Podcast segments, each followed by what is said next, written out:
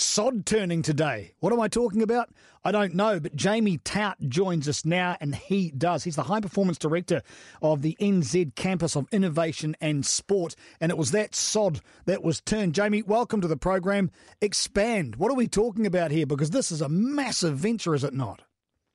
Thanks, Darcy. Yeah, everyone's pretty excited, actually. It's been a bit of a long runway. We've hit the start line now, and we've done all the prep, and so we're really stoked today to turn the first bit of soil over, and it's an amalgamation of a lot of ideas, but Malcolm Gillies and myself, and we've brought together both technology and sports teams where they can come together, they can live in one spot, they can eat in the campus. We've got the Wellington Lions and the Phoenix dedicated to coming out here as a foundation members, and they're going to relocate all their staff, all their teams, and come and train out in the campus here with us and be here.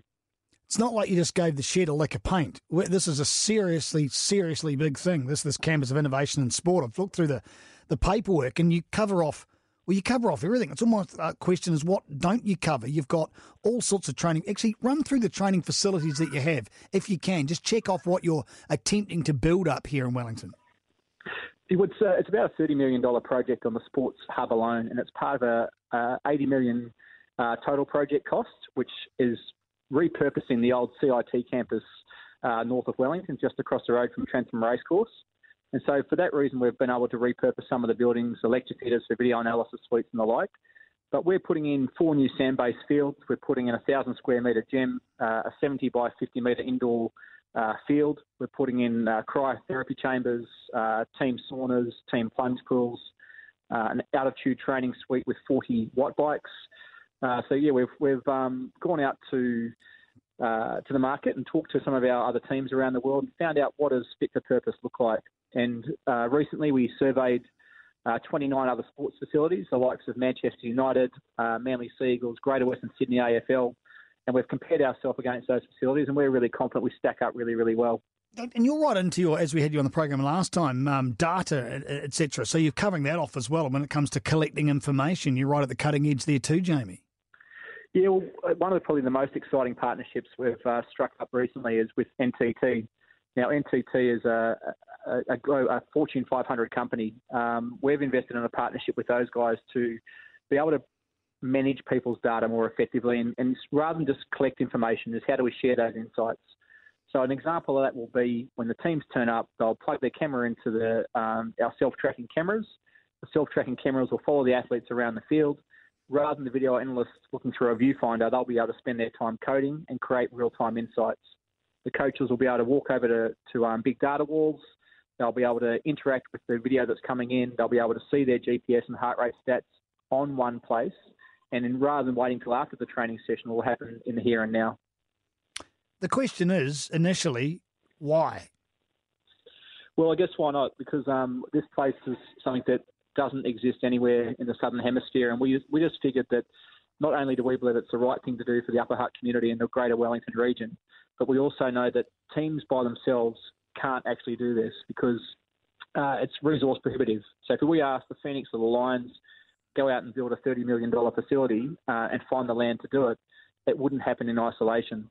So by these guys being willing to collaborate and partner, it's allowed us to I guess, invest in both those teams. And the other one that's sticking their hand up is New Zealand baseball, which is a growing sport here in New Zealand. And we believe we can accommodate all those different codes really well. And we also believe we have a 365 business model whereby when it's quite on campus, we want the e-sport athletes coming here and training like athletes, living on site, eating like athletes, training like athletes. And esports is a really, really fast-growing sport in the world as well. Have you got any financial backing from anyone major in the government, or is it just private funding here, Jamie? No, it's privately funded. Yeah, it's Kevin Melville and Malcolm Gillies are backing the project, and both hugely successful in their own right, and I'm hugely appreciative to be on the ride with them. And those two guys have been very successful around the Wellington region with other developments they've got going on. But they've put their money and their name up against it, and we're not relying on anything else apart from that private money. And I think where the other hybrid of this project comes true is that we've got Department of Corrections, Ministry of Defence, Ministry of Justice. They're actually commercial tenants at the CIT already, which means there's revenue being generated from them leasing commercial space. And in a high-performance world, they've all got things to offer that we can learn from, and hopefully they can learn from us as well. So is this a situation where it eventually pays for itself? Is this a situation where there's just extra generosity, largesse coming from a couple of donors? How does it survive? Oh, look, Malcolm and Kevin are both big advocates of sport in the region. And you see their name pop up a lot in terms of sponsoring teams. But we do believe this is very commercially viable. And we've done the math on having a certain amount of foundation tenants from day one. And what helps this place be successful is we've got 300 plus single rooms already built. We're building a new 50-room hotel for the professional teams to come and stay. We've got an industrial kitchen that services those teams as well. So we believe through the food and the beverage and the accommodation that adds to the revenue that we can help generate with those teams. And we're going to be really helping and driving the teams, also trying to commercialise their IP through the use of technology where they can capture training sessions and they can reach a global audience. And so by doing that, we think that not only can we be successful, but they can be as well. So you've already got buy-in from a couple of tenants, as you said, but beyond that, is it part-time rental? You are looking for more people to lease various rooms? How does that model work?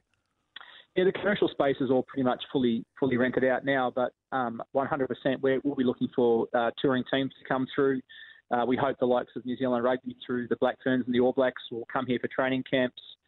We believe we can get Japanese top league rugby teams coming here for their pre-seasons where NTT Docomo might come down and play Waipa Bush or Horafana Wakapiti and spend a couple of weeks with us.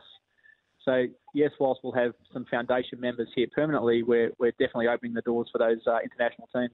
It's wild. Ladies and gentlemen, you've got to take a look at this, and hopefully Jamie Tout, who's the High Performance Director of New Zealand Campus of Innovation and Sport, he can give us a URL so people can have a look around, because I've gone through all the screeds of documentation. It's pretty damned impressive. How does everyone else get a look? Yeah, well, I think the best way to follow us currently is on social media, so look us up on Instagram, NZCIS or the Sports Hub NZ. We'll be constant updates following through on Instagram and on Facebook as well under the same channels.